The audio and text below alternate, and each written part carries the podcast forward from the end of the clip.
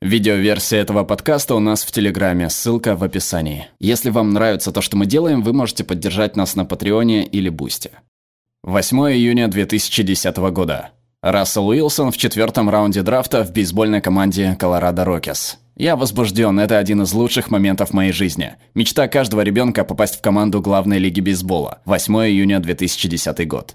9 июня 2010 год. Линия останавливается. Моего отца не стало. От абсолютного воодушевления к абсолютному отчаянию. Вот так просто. Мой отец лежит на смертном одре, по моему лицу бегут слезы. Знаете, что происходит дальше?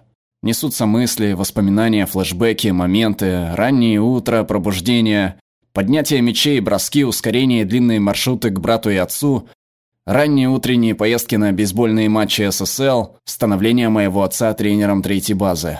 Перенесемся к чемпионату с высоким шансом выиграть Супербол, держа в руках ломбарди трофи и те эмоции и волнения от всего этого. Голубые и зеленые конфетти повсюду и осознание, что ты выиграл сейчас Супербол. На год позже давление игры, мяч на одноярусной линии. Это шанс выиграть игру, и ты его теряешь. Однако миллионы и миллионы людей по всему миру наблюдают за этим. И нужно общаться с прессой. А что мне говорить, что делать, о чем думать?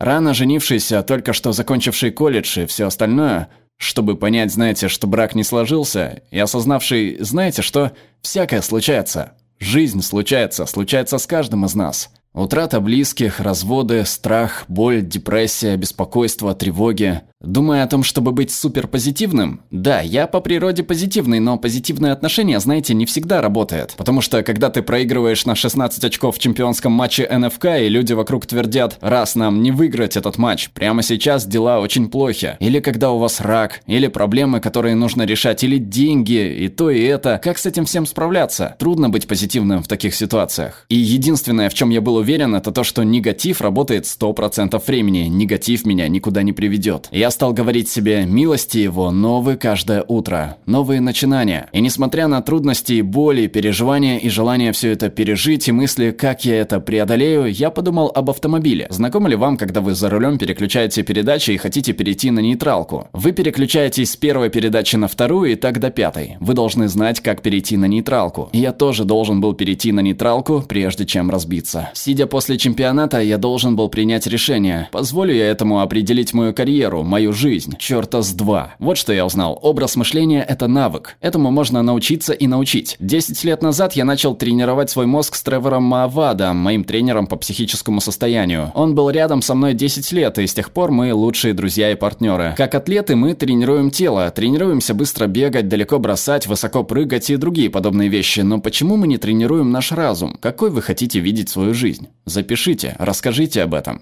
Каков ваш язык? Как он выглядит? Смотри на эти основные моменты, Рассел, когда ты в расцвете сил. Как это выглядит? Становись этим, живи этим, звучи как это. Лучшие игроки, они не волнуются о бросках, которые упустили. Они думают об этом выстреле, этом ударе, этом броске, этом первом проигрыше. Потом я встретил парня, Милтон Райт, 19 лет, у него три раза был рак. Однажды я пошел его навестить, он был расстроен. Раз, я так больше не могу, с меня хватит, пришло время мне уйти. Я начал рассказывать ему про своего отца, как он говорил, сынок, почему не ты? Почему не пойдешь профессионально играть в футбол и бейсбол? Почему не ты? Я сказал, Милтон, почему не ты? Если ты попробовал T-клеточную терапию, попробовал, и если не работает, ты об этом даже не вспомнишь. И Милтон улыбнулся и сказал, ты абсолютно прав. Да, раз, у меня рак. И я либо позволю ему себя убить, не только физически, но и эмоционально и морально, и сейчас у меня есть выбор посреди бури решиться это преодолеть. Мне часто задают следующий вопрос о нейтральном мышлении.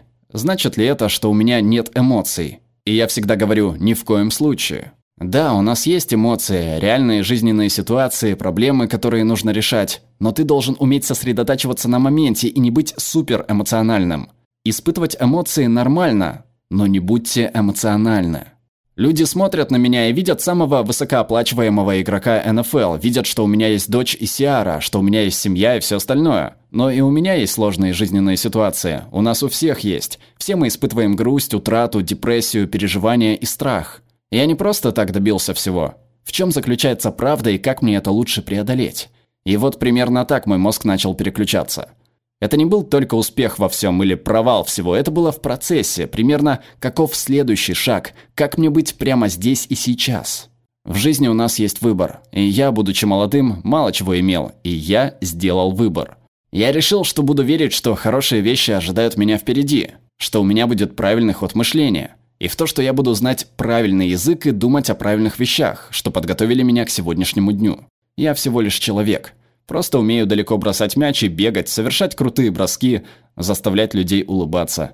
Но реальность такова, что у меня есть трудности и переживания, страхи, в моей жизни случается всякое. Случаются утраты.